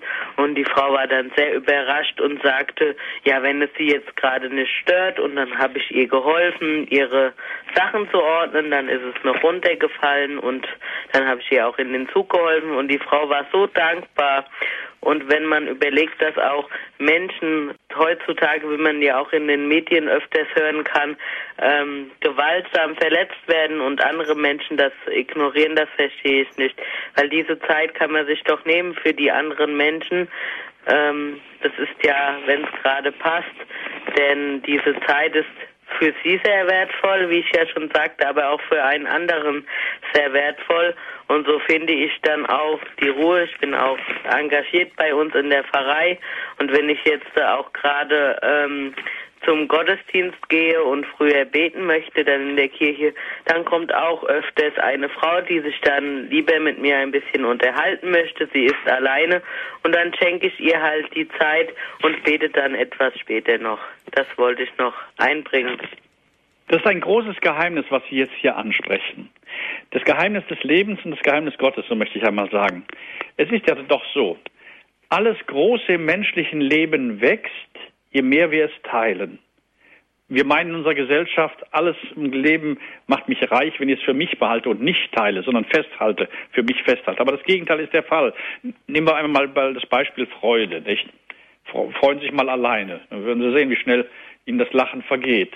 Äh, aber Freude, die ich schenke, das ist doch die größte Freude. Da wäre ich doch richtig froh. Ich denke jetzt nur mal an, mm, an Weihnachten, nicht? Die größte Freude ist doch die, die wir einander schenken. Und wenn ich sehe, dass dann einer sich über mein Geschenk oder das, was ich ihm dazu teil werden kommen lasse, freut, ja, dann werde ich doch selbst froh. Die Zeit ist genauso etwas. Zeit, die ich schenke, ist das größte Liebesgeschenk, das ich machen kann. Gott und dem Menschen gegenüber. Alles kann ich wiederbekommen. Also wenn ich ein Buch schenke, kann ich mir ein Buch wieder kaufen. Oder wenn ich äh, einem, einem, irgendetwas schenke, was ich, was ihr braucht, was ihr nötig haben will, sein Spiel kann ich ihm geben von mir oder ich kann es wiederbekommen. Auch Geld kann ich wiederbekommen. Aber eins werde ich nie wiederbekommen. Die Zeit, die ich schenke. Die Zeit, die ich schenke, ist Zeit und Ewigkeit gegeben. Wohlgemerkt für Ewigkeit gegeben. Denn diese Zeit, die ich schenke, ist ja ein Stück Liebe. Und sehr richtig sagt Paulus schon, alles vergeht, nur die Liebe bleibt. Verschenkte Zeit ist die Zeit, die bleibt. Das ist ein Stückchen umgewandelte Zeit, umgewandelte Ewigkeit. Alles vergeht, nur die Liebe bleibt. Die Liebe bleibt, die geschenkte Zeit bleibt. Im Grunde ist das das tiefe Geheimnis der Zeit. Je mehr Zeit ich anderen und Gott schenke, umso mehr Ewigkeit gewinne ich bildlich ausgesprochen ist das im Grunde die große Gabe der Zeit, die ich habe. Das Geheimnis der Zeit, geschenkte Zeit ist Ewigkeit. Die Erfahrung haben Sie ja gerade, hast du gerade Dominik ja heute deutlich gemacht und ich finde das ganz tief und schön, was du uns da erzählt hast. Ja, vielen Dank Dominik. Auch dir alles Gute, noch einen schönen Abend. Ja, ähm, ein Studienkollege aus Nigeria sagte einmal, es gibt in Nigeria dann einen wunderschönen Brauch zu besonderen Gelegenheiten. Da werden ähm, so Perlenketten verschenkt und jede Perle bedeutet einen Augenblick meines Lebens, meiner Zeit, die ich diesem lieben Menschen schenke. Und ich weiß nicht, welcher Augenblick das sein wird. Es kann sein, dass ich damit den glücklichsten meines Lebens verschenke. Vielleicht auch den traurigsten, ich weiß es nicht. Aber es ist einfach aus diesem Schatz, der mir noch gegeben sein wird, etwas, was ich dem anderen schenke. Also in Kulturen, die vielleicht nicht ganz so hektisch sind, ist dieses Bewusstsein dessen, was Sie gerade gesagt haben, vielleicht ein bisschen lebendiger als bei uns. Ja, wobei ich glaube, also gerade wenn ich einen Zeitmoment schenke, wird das ja vielleicht der glücklichste Moment. Mache ich etwas Glückliches ja. daraus, hm. nämlich Glück schenke, wenn ich das sagen darf. Ich glaube nun nicht, dass die Menschen, ich weiß nicht genau in Nigeria, ich bin bei uns für die fremdsprachigen Gemeinden auch zuständig, die nigerianischen Christen, die hier leben, bei uns im Bistum, das sind oftmals auch Menschen, die unter ganz großem Druck stehen, Leistungsdruck, Zeitdruck. Aber das entscheidende Unterschied scheint mir zu sein, die haben oftmals eine sehr große Tiefe. Mhm, mhm, die, die, die sehen tiefer. Ja, ja. Damit ist der Druck und die Probleme und die Ärgerlichkeiten nicht weg vom Tisch. Also das ist kein Allheilmittel mhm. nach dem Motto, jetzt haben wir es geklärt und jetzt ist alles problemlos. So ist es nicht. Aber sie sehen alles in einem anderen Blick, in einem tieferen Blick und sehen es damit anders. Und dieser Tiefblick auch der Zeit, den haben wir verloren. Das mhm. gilt jetzt nicht nur für die Zeit, sondern für alle Dimensionen des Lebens, denke ich. Ja, Viele. Ja. Gut, willkommen von Aschaffenburg nach Coburg. Frau Pluschke, guten Abend. Guten Abend. Frau ich möchte mich erst einmal ganz herzlich bedanken für den schönen Vortrag, Herr Weihbischof. Aber mir ist da auch einiges eingefallen dazu, zu diesem Wort Logos und von dem, dass der Mensch die Zeit ist. Ich war in letzter, bevor ich in die Rente kam, war ich Altenpflegerin und bin in einem Altersheim gewesen und habe natürlich mit kranken, kranken und sterbenden Menschen äh, Kontakt bekommen. Und es waren in der Regel immer Menschen, von denen ich dachte, sie sind Christen. Und äh, also so haben sie gelebt und so war's. Und dann war auch eine Frau darunter, die hat sich eben wahnsinnig aufgeregt. Also sie muss sterben und sie muss sterben und also ich war da ganz ruhig und ich habe gesagt, na ja und äh, sterben müssen alle. Und äh, äh, was was wollen Sie denn? Ich denke, Sie sind Christ. Na und? Na und, hast du gesagt, was, was, was wollen Sie mir damit sagen? Das soll ich, da will ich damit sagen, dass ich als Christ dem schon ins Auge schauen kann. Äh, äh, also jedenfalls, es war ein großes Eklat. Die hat sich dann beschwert bei allen Mitarbeitern und hat gesagt, also ich wäre überhaupt nicht fähig, den Beruf auszuüben, weil ich äh, in, dies, in, dieser Zeit, wo sie Trost gebraucht hätte, ihr vorgeworfen habe, als wie, äh, das wäre doch für einen Christen nicht so schlimm zu sterben. Also bitte. Ja. Das ist furchtbar. Aber ja. ich habe mich seitdem nicht mehr getraut, äh, realitätsbezogen auf das einzugehen. Mhm. Also ich verstehe das ja auch ihre Enttäuschung und auch vielleicht also auch dann äh, die Un Verunsicherung nicht und dass das erst recht zu einer Beschwerde wird. Aber vielleicht vielleicht haben sie der Frau doch einen Liebesdienst erwiesen. Ich weiß es jetzt nicht, nicht, weil sie sie vielleicht doch total verunsichert haben und in der Phase, in der offensichtlich die Frau jetzt lebt, in dieser Phase vor dem Tod, da ganz die Frage steht dann an, worauf gehe ich hin? Was ist der Tod das Letzte? Kommt dann das Reich Gottes? Kommt Gott? Was kommt auf mich zu? Zukunft? Haben Sie vielleicht mit Ihrer sehr klaren die Frau vielleicht auch im Moment erst erschreckenden äh, Rede sie nachdenklich gemacht. Vielleicht haben sie sie wirklich zum Nachdenken gebracht ne? und auf den Punkt gebracht, die Frau auf den Punkt gebracht. Das wäre ich Ihnen zu wünschen. Und dann, dann bitte ich Sie auch in Kauf zu nehmen, dass die Frau vielleicht verunsichert ist und völlig äh, dann, dann äh, nicht mehr weiß genau, was sie tun soll, dann sich beschwert und so. Aber wer weiß, vielleicht haben Sie sie so nachdenklich gemacht, dass Sie ein Stück auf den Weg des Heils, auf den Weg Gottes gebracht haben. Ja, vielen Dank, Frau Pluschke für Ihren Beitrag. Alles Gute, einen schönen Abend noch. Ja. Bei uns geht's weiter nach Bamberg zu Frau Neumann. Guten Abend, Frau Neumann. Grüß Gott. Ich habe nicht alles gehört. Ich habe nicht alles gehört. Das tut mir leid. Aber, aber das macht nichts. Ich äh, möchte nur sagen, dass ich immer in Heiliggrab zum Kirche gehe und da kommt, kommt der Erzbischof rein. Da habe ich selber noch nie gesprochen. Und dann haben wir gemeinsam gesprochen miteinander und das hat mich so gefreut, glauben Sie mir. Das war so schön und das möchte ich damit einbringen. Das sind so Momente, wo man sich dann freut im ganzen Leben und das möchte ich einfach mhm. sagen. ja, danke, Frau Neumann. Ne? Es gibt solche erfüllte Momente. Das sind oftmals im Leben solche Momente der Begegnung zwischen zwei Menschen, wo man spürt, da ist eine Beziehung, die eben eine herzliche Beziehung, nicht nur etwas Oberflächliches, wie geht's, so, so, sondern eine herzliche. Das zeigt aber auch an, dass wirklich eine erfüllte Zeit auch die Zeit ist, in der ich bewusst werde, dass jeder Augenblick, jede Zeit mir ein Stück Begegnung mit Gott ermöglicht. Gott wartet auf mich in jedem Augenblick, er kommt auf mich zu, jeder Augenblick ist heilige Zeit und ich kann Gott in jedem Augenblick antworten im Gebet und in der Verantwortung, mit der ich mein Leben gestalte vor Gottes Angesicht. Leben ist Begegnung. Reiche, reiche Momente des Lebens sind Momente der Begegnung. Ja, vielen Dank. Alles Gute Ihnen, Frau Neumann. Ähm, Herr Bischof, unsere erste Anruferin, die so eine ganze Reihe von Hinweisen uns gegeben hat, wie man denn ähm, vielleicht ein bisschen besser mit seiner Zeit umgeht, das war ja sehr interessant. Und da hat sie noch eines herausgehoben, was ich mir hier unter zwei Stichworten notiert habe. Quantität und Qualität der Zeit. Also es muss nicht immer äh, viel sein, aber es kommt darauf an, was es für Zeit ist ja. und ähm, wie sie geprägt ist. Ich glaube, das ist ähm, ja, letztlich natürlich auch das, was Sie in Ihrem Vortrag gesagt haben, aber genau darauf kommt es ja irgendwie an, auch wie Sie gerade gesagt haben, so ein erfüllter Moment nicht, wenn jetzt plötzlich der Erzbischof in die Kirche kommt und äh, eine Unterhaltung beginnt, sicherlich ein unvergesslicher Augenblick. Ja, aber die Frage ist, was ist gefüllte Zeit, nicht? Mhm. Was ist eine gefüllte Zeit? Ich glaube, eine Zeit, eine gefüllte Zeit ist eine Zeit, in der ich wirklich bewusst werde, dass sie reich ist, weil Gott da ist. Also das ist, glaube ich, der erste Punkt. Mhm. Deshalb hatte ich ja vorhin auf den Punkt der Kontemplation, des Stillwerts, des Betrachtens der Zeit, die da begegnet ist. Und was ist eine erfüllte Zeit? Eine Zeit, die ich schenke. Das war ja das andere, was wir hatten, nicht? Mhm. Eine Zeit ist erfüllt, je mäßig weg schenke. Das ist paradox in den Augen der Welt, aber es ist die Lebenserfahrung. Geschenktes macht reich. Erfüllte Zeit ist geschenkte Zeit.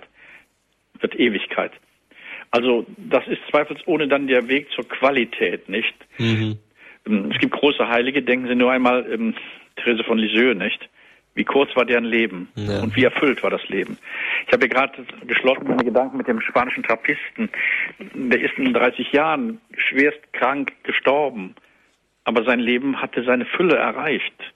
Mhm. Das war eine erfüllte Zeit. Ähm, was hilft es uns, frage ich manchmal, möchten Sie, möchten Sie 100 Jahre alt werden? Da sagen wir manchen, um Himmels Willen, nicht? Äh, so wie das Leben hier verläuft, möchte ich keine 100 Jahre alt werden. Ja, so quantitativ vielleicht reich, aber ohne Tiefe, ohne Erfüllung, wer möchte das schon? Insofern haben Sie recht. Das Hauptproblem der Menschen heute ist nicht, wie sie noch länger leben können, zeitlich mehr Quantität mehr haben, nicht? Sondern wie sie tief, erfüllt, gnadenhaft leben können. Mhm. Ja, gnadenhaft und nicht nur vollgestopft. Nicht nur vollgestopft, ja. Ja, wir kommen jetzt von Bamberg nach Ulm. Frau Gärtner, grüß Gott. Ja, grüß Gott. Grüß Gott, Herr Bischof. Grüß Gott, Frau Gärtner. Ähm, ähm, ich, für mich ist das jetzt gerade so ein wertvoller Vortrag. Ich bin Krankenschwester und ich hatte Burnout-Syndrom oder ja, war da sechs Wochen in der Kur. Und äh, es gibt, ist nur ein langer Weg für mich zu gehen, aber ich spüre einfach, es geht auch anders dass man sich aus dem Rad rausnimmt, aus dem Getriebe, dass nicht alles so wichtig ist. Und auch ich habe in der ganzen Zeit einfach erfahren dürfen, ich bin nicht allein, Gott ist bei mir, ich darf seine Nähe spüren. Und es gibt auch viele Glücksmomente, muss ich sagen. Und ähm, was ich einfach schon öfters für mich gedacht habe, die glücklichsten Momente habe ich einfach oft in der Kirche, im Gebet erlebt, in Begegnungen. Und das war für mich also gerade in der Kirche, in der Anbetung oder in der Heiligen Messe irgendwie die Nähe zu spüren, das war für mich die glücklichsten Momente. Und ähm, wie Sie da vorher auch gesagt haben, es kommt alles in Unordnung, so ist es. Und man muss lernen, wieder Ordnung zu bringen, zu kriegen, einen Rhythmus zu kriegen und ähm, es ändert sich dann vieles. Und ähm, die Natur betrachte, spazieren gehe, das sind so das richtige Maß finde. Und das, das führt auch wieder mehr in die Liebe und der liebevolle Umgang mit sich selber. Auch das ist einfach Zeit, die so wichtig ist, die man für sich auch nutzt und für andere auch das, das dann weitergeben kann. Ja, das war jetzt einfach so mein Beitrag. Ja, vielen Dank, Frau Gärtner. Das war ja wirklich eine reiche Zeit, die Sie da erlebt haben. Diese, diese Burnout ist ja nun wirklich ein Warnsignal beziehungsweise eine Erfahrung, ähm, dass da irgendetwas ausgebrannt ist in mir und mein, mein Leben irgendetwas nicht gut gelaufen ist und meine Zeit irgendwie mich vielleicht auch überfordert hat. Manchmal braucht man solche solche Zeiten des des wieder ja, sich neu sammelns, des neue wieder auftankens, des Neubrennens. Ähm, das mag in, ähm, beim Burnout-System natürlich manchmal für manche Menschen dann wirklich eine leidvolle Zeit sein, aber solche Phasen des Wiederauftankens und solche Phasen des wieder nochmal Nachdenkens, solche Phasen auch des, des wieder Kraftschöpfens, ähm, solche Zeiten braucht jeder Mensch. Ähm, deshalb hat die Kirche ja sehr klug, etwa im Rhythmus des Kirchenjahres solche Zeiten eingeplant, etwa in der Adventszeit oder in der Fastenzeit. Deshalb ist es gut, dass es äh, solche Zeiten gibt, die der Mensch sich selbst nimmt, jeden Tag ein paar Momente der Stille oder ein, wirklich eine Zeit etwa der Exerzitien oder etwas ähnliches. Wir brauchen solche Zeiten. Genauso wie wenn Urlaub braucht, nicht? Also ein Mitbruder hat mir jetzt die Tage erzählt, also er käme überhaupt nicht zum Urlaub und ist er äh, ganz glücklich, äh, dass er keinen, wollte stolz sein, dass er so lange keinen Urlaub genommen hat. Ich habe ihn wirklich verpflichtet, auch Urlaub zu nehmen, denn ähm, wir brauchen noch Zeit für uns selbst und Zeit des Aussteigens, damit wir neu einsteigen können. Das andere ist, glaube ich, nach früher oder später Raubbau und Selbstbetrug. Also vielen Dank für Ihre Hinweise äh, aus dieser reichen Zeit nach Ihrem Burnout. Danke, Frau Gärtner. Alles Gute Ihnen. Schönen Abend noch. Aus München hat uns Frau Blum erreicht. Grüß Gott, Frau Blum. Ja, grüß Gott, guten Abend. Äh, ja, also es ist ein schönes Thema. Ich möchte noch dazu äh, sagen, dass ich bin jetzt 69, aber ich habe mit 33 Jahren die Meditation gelernt und seitdem habe ich das Gefühl, lebe ich eigentlich erst richtig und da habe ich gelernt, äh, im Hier und Jetzt zu leben. Und ich habe zum Beispiel den Spruch von der Theresia von Avila mal gehört, die gesagt hat, wenn eine Frau äh, im Heiligen Geist, ich würde jetzt mal sagen in der Gegenwart Gottes, Geschirr abspült oder Windeln wäscht, dann äh, erneuert sie an dieser Stelle das Antlitz der Erde. Ja. Und das hat mir so würdig geklungen, und hat mir meine einfache Arbeit so veredelt, dass ich manchmal gedacht habe, Königin Elisabeth könnte jetzt nicht würdiger die Wäsche aufhängen oder nicht eleganter, als ich das jetzt tue. Mir hat das so viel Spaß gemacht, in der Gegenwart Gottes diese einfachen Arbeiten zu machen. Und ein typisches Beispiel habe ich dann mal erlebt. Äh, ich hatte so gar keine Zeit, dachte ich, und rannte noch schnell zum Briefkasten, äh, dass ich die, äh, die Entleerung noch mitkriege vom Postkasten.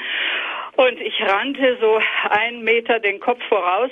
Und als ich dann zurückging, denke ich, wie gehst du eigentlich? Hast du Meditation gelernt oder nicht?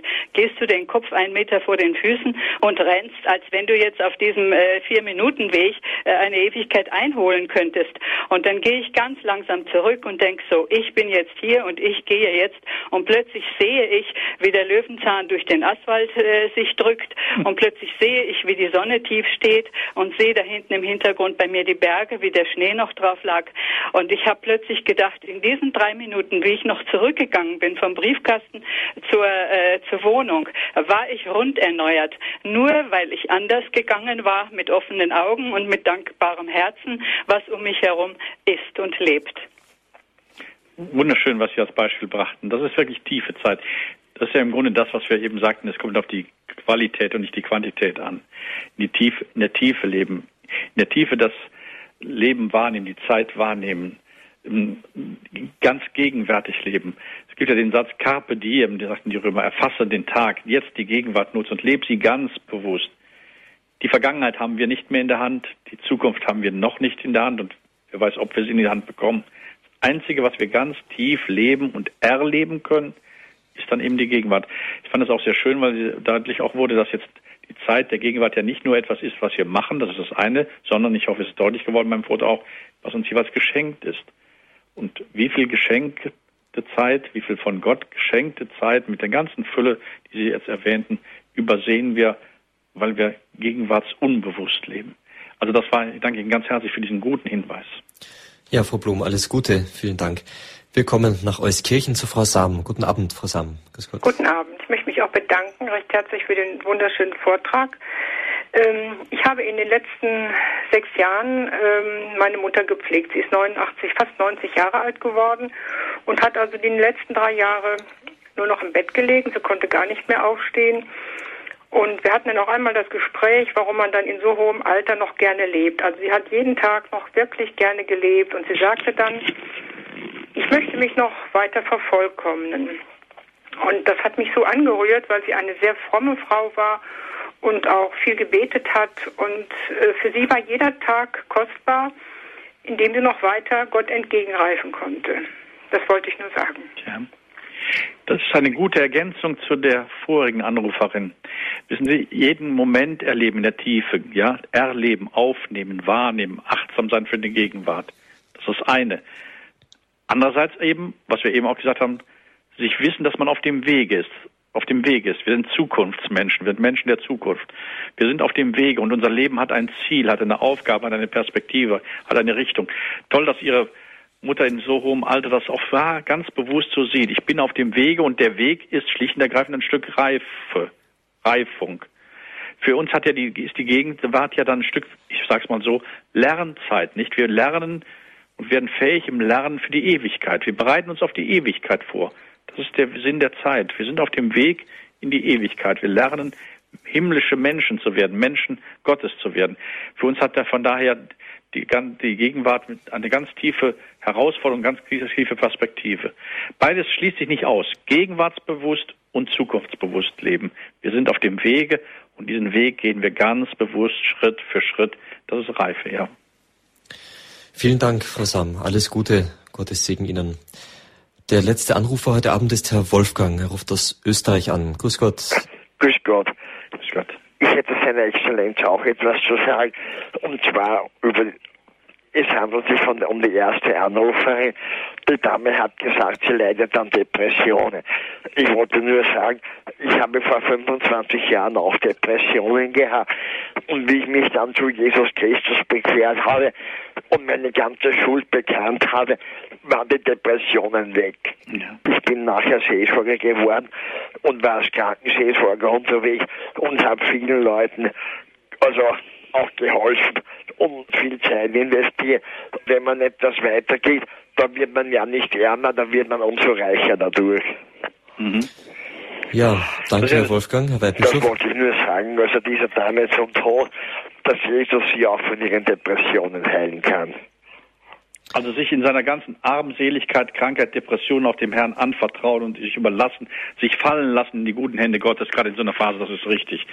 Ähm, zweifelsohne. Aber Depression hat viele, kann viele Gründe haben, kann viele Ursachen haben.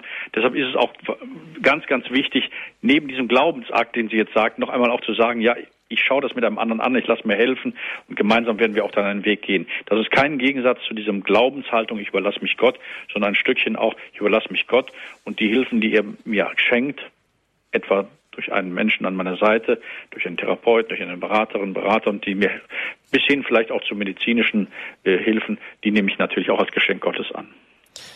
Danke, Herr Wolfgang. Ich denke auch, Herr Weihbischof, äh, die Tatsache, dass es eben gerade viele Ursachen gibt für die Volkskrankheit Nummer eins inzwischen, der Depression, ist auch umgekehrt wichtig, dass man nämlich so wichtig natürlich, wie Sie sagen, auch diese demütige Haltung vor Gott ist, Eingeständnis der eigenen Schuld, dass man aber auch umgekehrt nie sagen kann, ah, leidet unter Depressionen, das kann ja nur heißen, dass er etwa zu wenig Gottvertrauen hat. Auf keinen so. Fall, auf keinen Fall, nicht. Äh, da muss man sehr aufpassen. Erstens muss man natürlich, wenn das der Klang wäre, ist ganz gefährlich, dass solch eine Krankheit eine Strafe Gottes ist, nicht? Sie kennen mhm. das aus der Heiligen Schrift. Ja. Gott, der, Gott ist nicht böse, der reichende Gott, Gott ist die Liebe und die grenzenlose Liebe und der bestraft bestraft nichts. Zweitens ist, es kann halt viele Gründe haben, wirklich viele Gründe. Es kann körperliche Gründe zum Beispiel haben, bis zum hormonellen Fragen, nicht? Körperliche Gründe, wo man medizinisch eingreifen muss. Bis hin natürlich zu kommunikativen Dingen, bis hin zu Dingen in mir selbst. Natürlich kann es da auch schuldhafte Dinge geben, das ist völlig klar. Aber die gibt es natürlich auch beim Gesunden. Mhm, mh. Ja, Herr Weihbischof, ähm, in Ihrem Vortrag, da ist mir eins noch äh, besonders aufgefallen, was ich, was Sie öfter erwähnt haben und was ich sehr schön fand. Sie haben gesagt, jeder Augenblick hat eine große Tiefe. Gott ist im Augenblick nahe.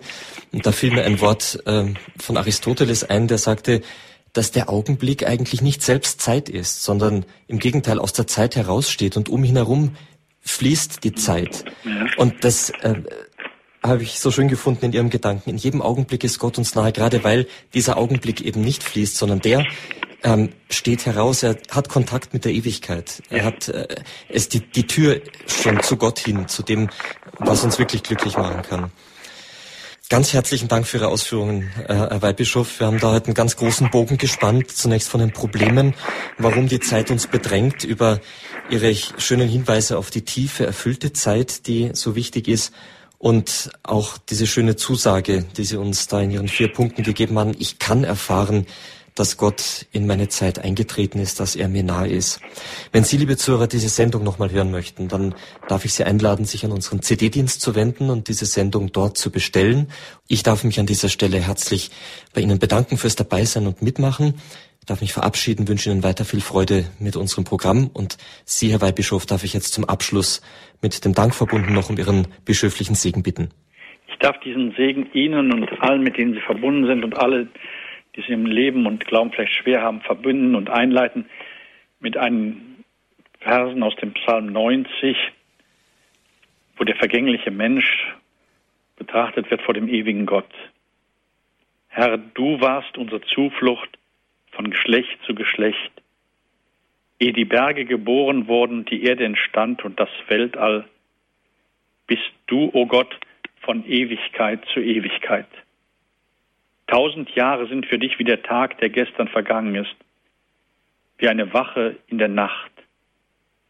Von Jahr zu Jahr säst du die Menschen aus, sie gleichen dem sprossenden Gras. Denn all unsere Tage gehen hin. Wir beenden unsere Jahre wie ein Seufzer. Unsere Tage zu zählen lehre uns. Dann gewinnen wir ein weises Herz. Erfreue uns so viele Tage, wie du uns gebeugt hast.